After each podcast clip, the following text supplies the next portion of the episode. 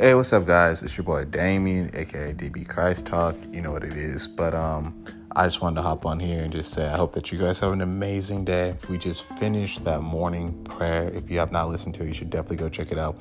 That prayer will bless you. That prayer will touch your heart, and that is the importance of the prayer to touch your heart and have allow God to touch you in ways that you've never been touched before.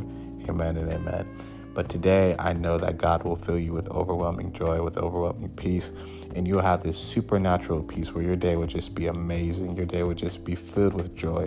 You'll just be so happy. And today, um, I don't know what you guys' plans are. I know it's 8:03. I know many of you guys are headed to church, and I just hope that you guys actually are fed some good word today. I hope that you guys actually get fed something real, something truthful.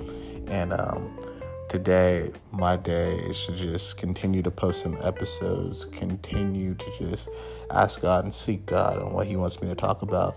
And you know, God is so good.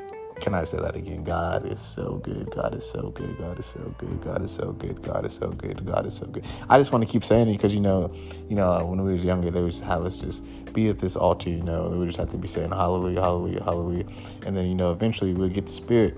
So now I do. I just be saying God is so good multiple times. You know, because it just it just fills you with joy. You know, just knowing how good God is, and um, I'm just so happy, guys. I'm just so happy.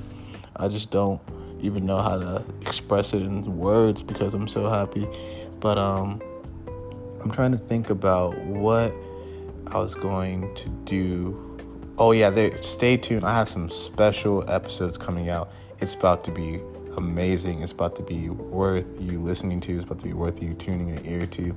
And um, like I said, if you have not listened to that morning prayer, go check it out. You need to be touched by God in such a good way. You need a supernatural touching that's going to touch your body.